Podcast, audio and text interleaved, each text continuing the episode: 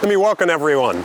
I'm Tom Kiernan, President of American Rivers, and first I want to thank you for joining us as we announce America's Most Endangered Rivers of 2021.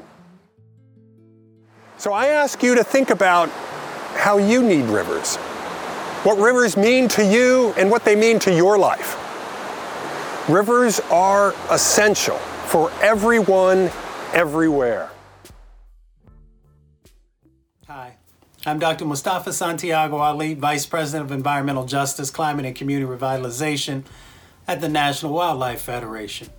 You know, America's waters are the lifeblood of our nation, and healthy rivers that course through our landscape are essential to support a breadth of aquatic life and meet daily human needs. Clean water is a human right. Everyone, no matter who you are or where you live, must have clean water.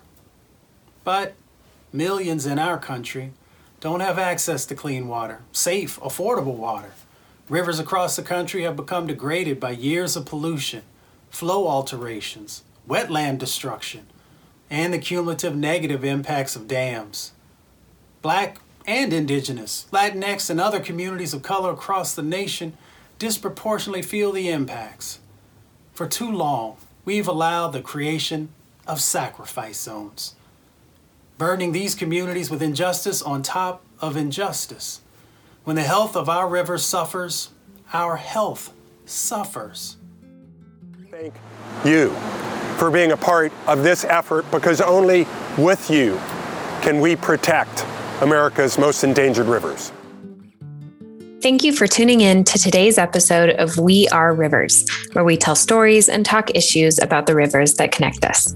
I'm Paige Buono, your host. You just heard from Tom Kiernan, who is standing along the banks of the Potomac River, and Mustafa Santiago Ali, both speaking during our April 13th announcement of the country's most endangered rivers. In part, that event was about sounding the alarm. Rivers throughout our country are struggling, and there's so much at stake for the communities who rely on them, which is pretty much all of us. But by the end of my conversation with our guest today, I also understood that the event is equal parts alarm and celebration, and it is, without a doubt, a call to action. Amy Kober is the Vice President of Communications for American Rivers and the conductor, if you will, of the Most Endangered Rivers effort and culminating event. So let's dive into my conversation with her. Hi, Amy. Hey, great to be here. It's really great to have you here. And just a few days past the uh, big celebration of Most Endangered Rivers, what's how you feeling? It was a really tremendous launch. Um, we've gotten really wonderful feedback about the online uh, announcement event that we we put on with our partners on each of the rivers. We had amazing attendance. Um, we've got lots and lots of people taking action on the 10 rivers. It's just a reminder of why we do this. It's not this this spotlight really helps these rivers. Giving them the national attention puts decision makers on notice that this is a top priority and people across the country are hearing about these critical decisions and um, that's that's why we do it every year and I'm so grateful to all of our local partners who um, stepped up in such a huge way to make this this year a, a really great success. And tell me, I mean, it's you know, for those of us watching the event, it looks so smooth and it's just powerful but there's a ton of work can you talk about sort of what what the year or however long leading up to this looks like for for american rivers and for partners it's a tremendous lift. Um, yeah, this is this is this is for our organization um, really the one big moment every year that we do have this national spotlight. We we receive nominations for the list uh, from groups and individuals around the country through the fall. We we choose the list in January, looking at all of our criteria, and we release the list in April. So February and March are a full out sprint. You know, it's worth it. It's a lot of work, but it's really worth it. Can you talk me through a little bit? I've been curious about the history of most endangered rivers. Well, um, I've been at American Rivers for a long time, um, almost about 20, 20 years. And so my my memory of I think this was the first thing I worked on when I joined American Rivers um, back in the day. We were still renting fax machines to put in the conference room. We had 10 fax machines and we were just furiously faxing press releases to this list of numbers, which it's obviously very different today how we how we do this. Um, but but even so, we've been doing American Rivers has been releasing this report for 36 years, um, and I, I will say that we take this incredibly uh, seriously. This responsibility when we say that these 10 rivers are the most endangered rivers in the country, that is a bold statement. And we absolutely back that up with the best possible information. Um, we have amazing local partners that are, you know, helping us with the information. I would just say, you know, it's it's a it's a it's a it's an incredible responsibility and an honor to be able to do this work, do this report every year, and help create the positive change we all need to see. Yeah, is this kind of where the fun part begins, where you get to see the action and and hopefully the change and continued attention? The, the most exciting thing for me is seeing other people run with the story um, and, and other it, it, inspires other people you see their social media posts um, we, we see in fact just today i saw um, an editorial from a newspaper in new mexico about the pecos river um, the editorial board of the newspaper saying it's not okay that this river is endangered. And I think the headline was something like, it's only endangered if people don't speak up. Um, there was a story in an Iowa newspaper about the Raccoon River, which is threatened by uh, factory farm pollution. And uh, the there it was uh, lots of quotes from, I believe it was the Des Moines Waterworks, so again, it's not these aren't environmentalists saying protect this river. They're saying, look, this is a economic, public health, clean water issue. Um, so that's fulfilling to us when other people are are picking this up and running with it. Well, yeah. Before we get too much further, you just mentioned the Pecos. Maybe can you run us through the list of this year's top ten? Yes. So yes, the top ten. Um, so the Snake River is number one on the list this year. The Snake River is in the Pacific Northwest, a major tributary to the Columbia River. Salmon in the Snake River are on the brink of extinction. Salmon are these incredible creatures. Um, they are so essential to the ecosystem. They are vital to the culture and identity of Northwest tribes. And I won't get into the whole thing now, but um, we're we're calling for solutions on the snake to save the salmon and really invest in the future of this region. Yeah, I want to talk more about it. The second river on the list is the Missouri River, the nation's longest river. Uh, it is one of the most engineered rivers in the world. And on the Missouri River, um, I think if folks, you know, you remember some of the news coverage over the past years of the terrible flooding, climate change is making flooding worse. We've got to improve river management to protect people and property along the Missouri River. Number three on the list is the Boundary Waters. So boundary the Boundary Waters is one of the most popular and accessible wilderness areas in the country. It is beloved by so so many people. This clean water paradise. You can drink the water out of the lake in the Boundary Waters. And yeah, yeah, it's um it's a it's a really special special place and it's threatened by mining pollution. This proposed mine which just absolutely has no place in this pristine area. Uh, then we have the South River in Georgia. This is a really um, egregious example of environmental injustice. On the South River, sewage pollution is threatening clean water and public health. and it's it's really an example of how there are kind of two sets of rules depending on where you live and who you are, and that's just not fair. Everyone deserves clean water.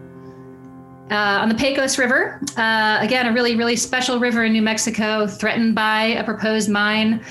Um, you know, this is another case of yes, it threatens the environment, fish and wildlife. It also threatens natural heritage and, and what really defines the state and its culture and identity.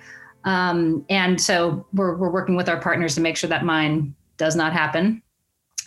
Oklahoma's Tar Creek uh, yet another example of environmental injustice. For years on Tar Creek, toxic pollution from a Superfund site has been contaminating the water and threatening public health. So, need to clean that up. California's McCloud River is next. This is a case of uh, there's a proposal to raise the height of Shasta Dam by about 18 feet. It would further flood the McCloud River. Obviously, that's bad for the river. It's especially bad for the Winnemem Wintu tribe. This tribe has cared for the river, lived on the river forever, and the tribe has sacred sites along the river that would be underwater if the dam height is raised. So, we're saying no to that, calling on the Biden administration to stop that. The Ipswich River in Massachusetts is kind of a poster child example of how climate change is stressing clean water uh, clean water supplies and how we need to improve water management in an era of climate change. We cannot keep having these excessive diversions. We've got to manage our water in uh, in just a smarter way to make sure that there's enough water and that we have water security for the entire region. Raccoon River, uh, pollution from factory factory farms is fouling Iowa's rac- Raccoon River. Um, this is this is some some of these uh, stories on most endangered rivers are just so obviously uh, people can just obviously visualize the problem. Um, the Raccoon River is a drinking water source. You can't have this massive pollution from factory farms in your drinking water source. That's not okay. That's not healthy. And then number 10 on the list, certainly last but not least, is Turkey Creek in Mississippi. And this is a case of very, very bad uh, development proposals threatening the health of the creek. Uh, it could exacerbate pollution and flooding. Um, and again, this is not just about the creek, it's about communities along the creek uh, particularly some historically Black communities um, that have incredible uh, heritage and history. And once again, uh, this is an example of environmental injustice that we've got to speak up against. As you're going through the list, one of the things I'm struck by is how um, sort of grassroots the development of this list is. It sounds like you have partners in these local places who are the ones really raising the concern. Um, can you talk about that a little bit? Absolutely. It's always we, we we try to put together a really diverse list of that that really showcases um, the biggest decisions facing rivers. Um, and before I get into the kind of the kind of list, um, maybe just I can remind people of the criteria we use. Um, so we're looking at the significance of the river to people and nature. We're looking at the magnitude of the threat, particularly in an era of climate change. And then, third, there has to be a decision point in the coming year that the public can influence. And this one's really important because lots of rivers are in trouble. Lots of rivers are polluted or in bad shape, but not every river has a key action in the coming year where the public can speak up, decision makers can take notice, and we can influence the river's fate. Um, and we have a great track record. I mean, there are so many successes from over the years that rivers that have been listed, some some multiple times in this report, and we eventually find um, we eventually come to the come to the solution because of this consistent you know, persistent pressure and spotlight. Um, i'm thinking about uh, the buffalo national river in arkansas. Uh, this wonderful woman lynn welford contacted us uh, needed help. Uh, her this pristine clean water paradise was threatened by a factory hog farm and she we used the America's Most Endangered Rivers spotlight to just say that doesn't make sense, um, and and and we won. Um, the river's protected. The hog farm isn't happening there. So examples like that um, are why we keep doing this. I also want to say that yes, this is the most endangered rivers. It's alarm bells. It's kind of this threat sort of message. But this list really is about solutions. No river would be on this list unless there was a positive path forward. And so, sure, we're highlighting these, you know, bad things that could happen or are happening. But really, what we want to talk about and put the attention on and, and put most of our energy into is this solution. What are we calling for? What, what do decision makers need to do? And giving giving people, the public, us, um, something specific to advocate for. And that's how you save a river.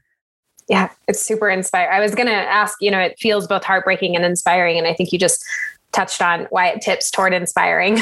Sure. Yeah. I mean, it's easy to get overwhelmed for sure by the threat threats facing rivers. I mean, rivers are the most degraded ecosystems on the planet. We consistently see reports and statistics showing that freshwater wildlife, freshwater species are we're losing them faster than marine or terrestrial species. I mean, there's there's a lot there's a lot to be concerned about. Um, but we have, I mean, the, the good thing about rivers is that we have solutions. Rivers are so resilient. Rivers, uh, maybe unlike any other ecosystem, can be restored relatively quickly. I mean, we've seen it happen. Um, think about dam removal. When you remove a dam, how quickly the river comes back to life and the banks green up and the fish come back. And so that's what keeps us going. Um, and of course, the incredible work of our local partners and their advocacy and determination. And um, there's a lot to be optimistic about for sure. Well, I think you just mentioned dam removal, and I, I definitely want us to spend a bunch of time talking about the snake today, and that's certainly an element of the snake. So, um, you know, and this isn't the first time you and I've talked about the snake. We talked about it a little bit on a recent podcast um, about American Rivers priorities for the first 100 days of the Biden Harris administration. And I was struck then, and I'm excited to talk to you about it again, by how um, near and dear to heart the snake is for you. Sure. Yes. I mean, I, I, mentioned I've been at American Rivers for a long time, and I've been working on the Snake River for a long time, as have so many um, river advocates in the Pacific Northwest. The Snake River would be the biggest river restoration project the world has ever seen. We're talking about something on a really grand scale. We recognize how big this is and how significant this is. And I think for a long time, this discussion of dam removal on the Snake River has been controversial because these dams provide important services. These dams are, yes, their benefits are replaceable, and economic studies have shown that. Um, but we absolutely recognize that these dams provide services. They're part of the economy and the energy mix right now in the region. And we've got to address that. And that's why we believe and, and, many others believe, not just American Rivers, that any plan to re- remove the four dams on the lower Snake River to recover salmon has to include investments to replace those benefits, protect jobs, and create economic opportunity. So, maybe backing up a little bit about why the Snake River is number one on the list this year. Um, Snake River salmon are on the brink of extinction. And this is an existential crisis for the entire region. It is it is unimaginable, unimaginable that salmon, that we would lose these incredible, incredible fish. Snake River salmon used to be 50% of the entire Columbia River Basin's salmon runs, salmon production. That's huge, huge. And you think about what that means for the health of the ecosystem. These fish support 130 other animals across the web of life black bears, southern resident killer whales, their their value to this region is immeasurable. And that's not even counting their value to northwest tribes. Indigenous people who have have built their culture and identity their well-being uh, their their health their food everything around salmon. So many tribes in the region are salmon people. They call themselves salmon people. So what does the loss of salmon mean to them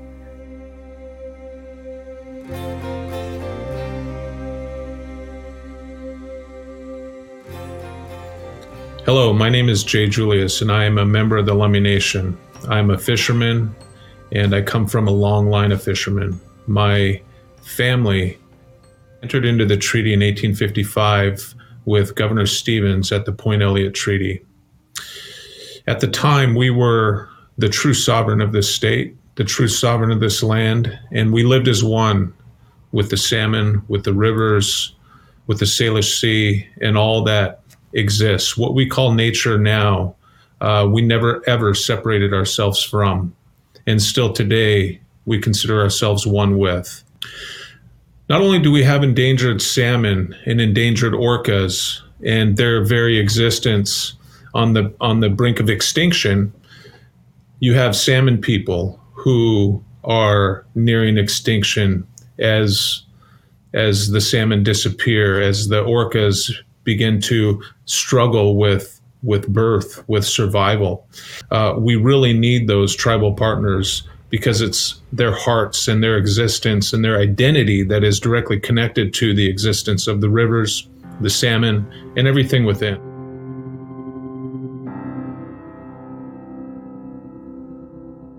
The good news is that there is a solution on the Snake River. And scientists say we will not re- recover Snake River salmon without the removal of those four lower snake dams we will not recover salmon without the removal of those lower snake dams. So we have a choice to make. We can embrace this future where we restore a free flowing lower snake river, restore this habitat so that the salmon can thrive in an era of climate change, get to that cold, high, high mountain habitat in Idaho and in the whole Snake River Basin. Uh, we can meet our commitments to Native American tribes we can invest in jobs and infrastructure and revitalize this region. That's the path we want to see.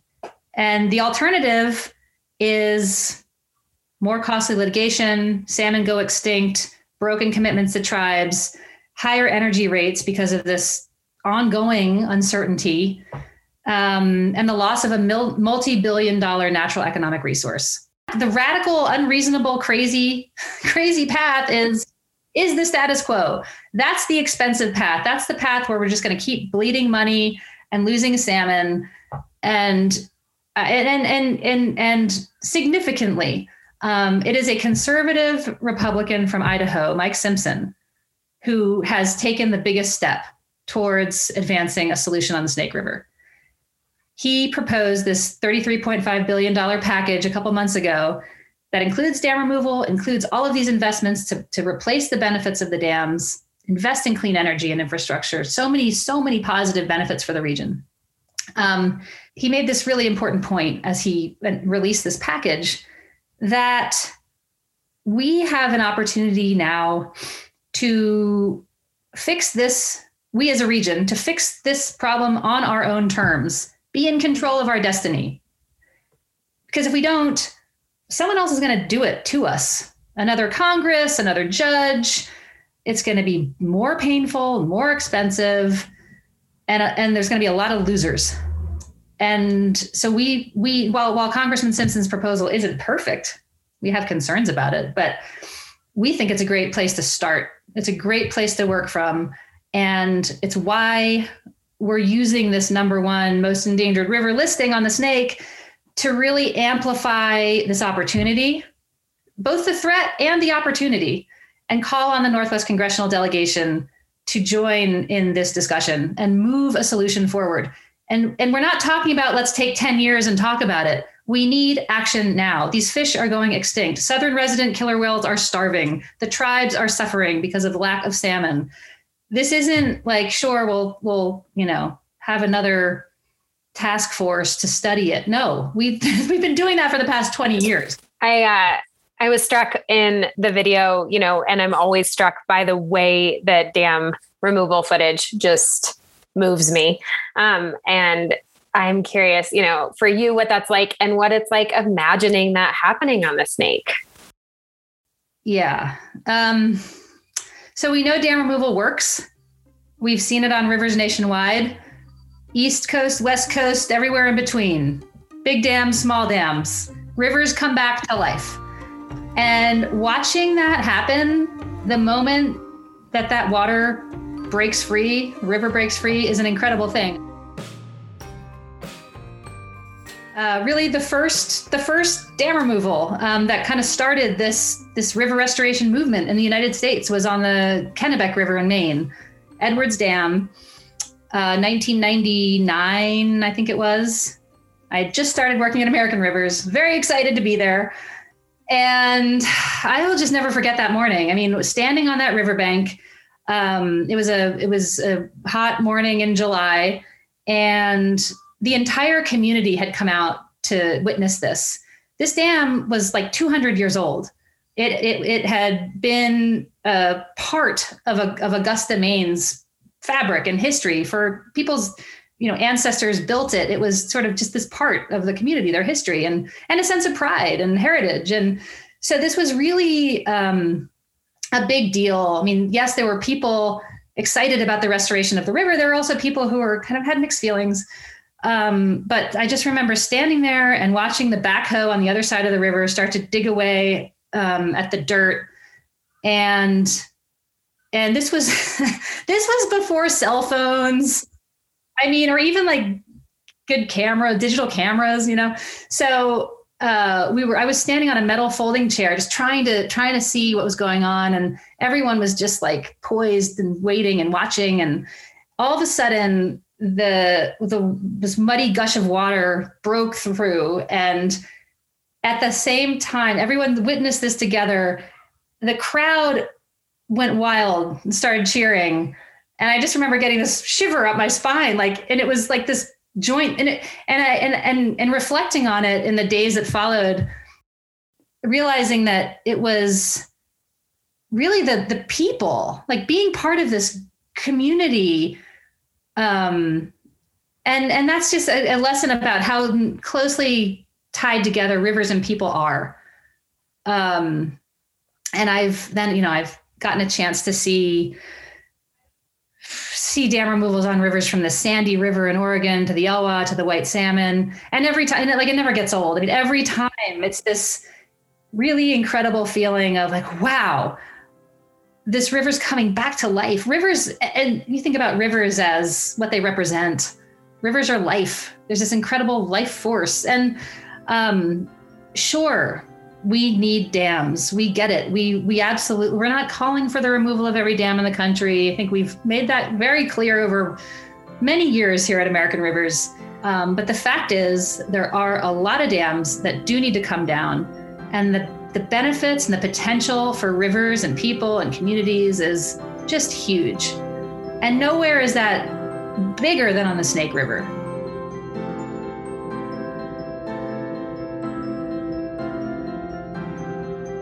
so yeah, I mean, what what what will it be like to witness that? Um, I think it'll be incredibly emotional for a lot of people um, who have been working on this for a really long time. You know, we we have a long way to go. We're not there yet, but um, the the hopeful part is that so on and so on so many rivers, you know, certain things seem impossible. It's just impossible, and then all of a sudden they're possible I mean, I'm thinking about the Klamath River. Like for decades, that was such a huge slog trying to make that river restoration effort happen. And now it's going to happen. Um, so I just I think that with the right the right advocacy, the right science and economic information, um, we we can do this I think, you know, something you said struck me, you know, early on about the way things currently are on the Snake River is sort of what's hard to actually fathom. You know, that that this new proposal, this investment in infrastructure and, you know, salmon and the cultures that rely on them makes so much more sense. And I, I guess I'm um, you know, really curious about that mindset shift. Yeah. I mean, change change is hard, change is scary, change is painful um, it, it can it can be, and I think that that's why we need to really invest in the region. If we're going to make this big step, we've got to make sure people are okay. That communities aren't just going to be the same, but maybe better off. I also think it has to do with kind of our traditional view. I mean, this isn't just in the Northwest on the Snake River, but maybe everywhere, is this sort of traditional view that we've grown up with um, about like environment versus economy, or um, you progress equals dam building, right? Like that's sort of the myth. Um, infrastructure, like when we think about infrastructure investment, what comes to mind? Are you, do you think of a healthy, free flowing river? Because that's infrastructure. That's infrastructure. That is sustainable, reliable, cost effective infrastructure for clean water supply, ecosystem services, flood protection, right? But people don't necessarily think that way. They think, oh, dams, levees, like these sort of hard traditional projects. one thing we try to do at American Rivers is get people to see the value of free flowing, healthy rivers, um, not just for the environment, even though that's really important, but for the economy, for public safety, for business. Um, and I think I think we've had a ton of success with that, and I think other people are are thinking that, starting to think that way too. Amy, earlier we heard from Jay Julius with Lummi Nation. Are there other voices on the Snake River that you think help to bring home the challenges and the opportunity there? Yeah, absolutely. I mean, I'm thinking about um, Alyssa Macy, um, who's um, member of the Confederated Tribes of Warm Springs and the CEO of Washington Environmental Council. And something she said, well, a couple things she said really stuck with me. One, she talked about being brave. We need to be brave in our leadership and our advocacy. And I think that's, I think, I think we do. Wigwa. My name is Alyssa Macy, and I'm the CEO of Washington Environmental Council. I am a citizen of the Confederated Tribes of Warm Springs, Oregon. My mother is from the Southwest and Hopi, and my father's people are Chiwana, also known as the Columbia River. I was proudly raised on the Warm Springs Indian Reservation in Central Oregon. We need to set aside our differences and work together to find the solution, to find the path forward to take care of our relative, the salmon. Um, that is how we not only take care of the salmon, but we take care of one another. We are connected to them in ways that we may not even know yet, but they are integral and important to tribal nations and to the entire region. I hope um, that we will move this forward uh, quickly, that we will continue to have conversations about what needs to be done, and that we'll, we will be brave in our leadership and our advocacy on this issue. I hope that you stand with us.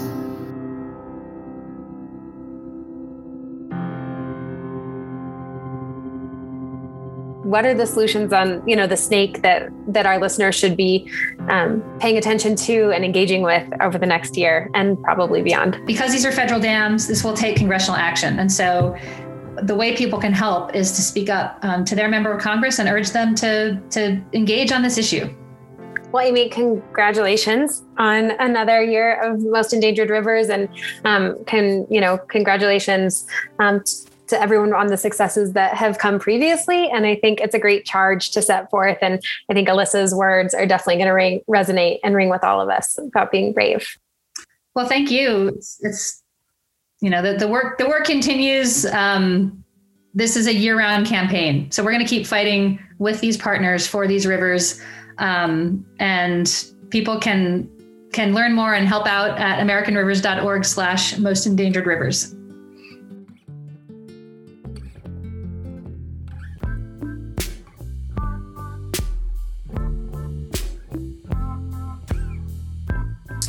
Thank you for joining us today on We Are Rivers. If you're moved by Amy and Jay and Alyssa, and I suspect that you are, certainly I am, don't let that motivation fade. Learn more about the rivers around you.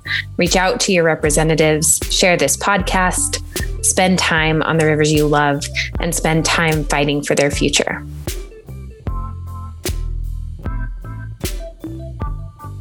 If you enjoyed today's podcast, we hope you'll take a minute to rate and comment and share it with your networks. If you have ideas, reach out to us. We're listening, and we look forward to next time.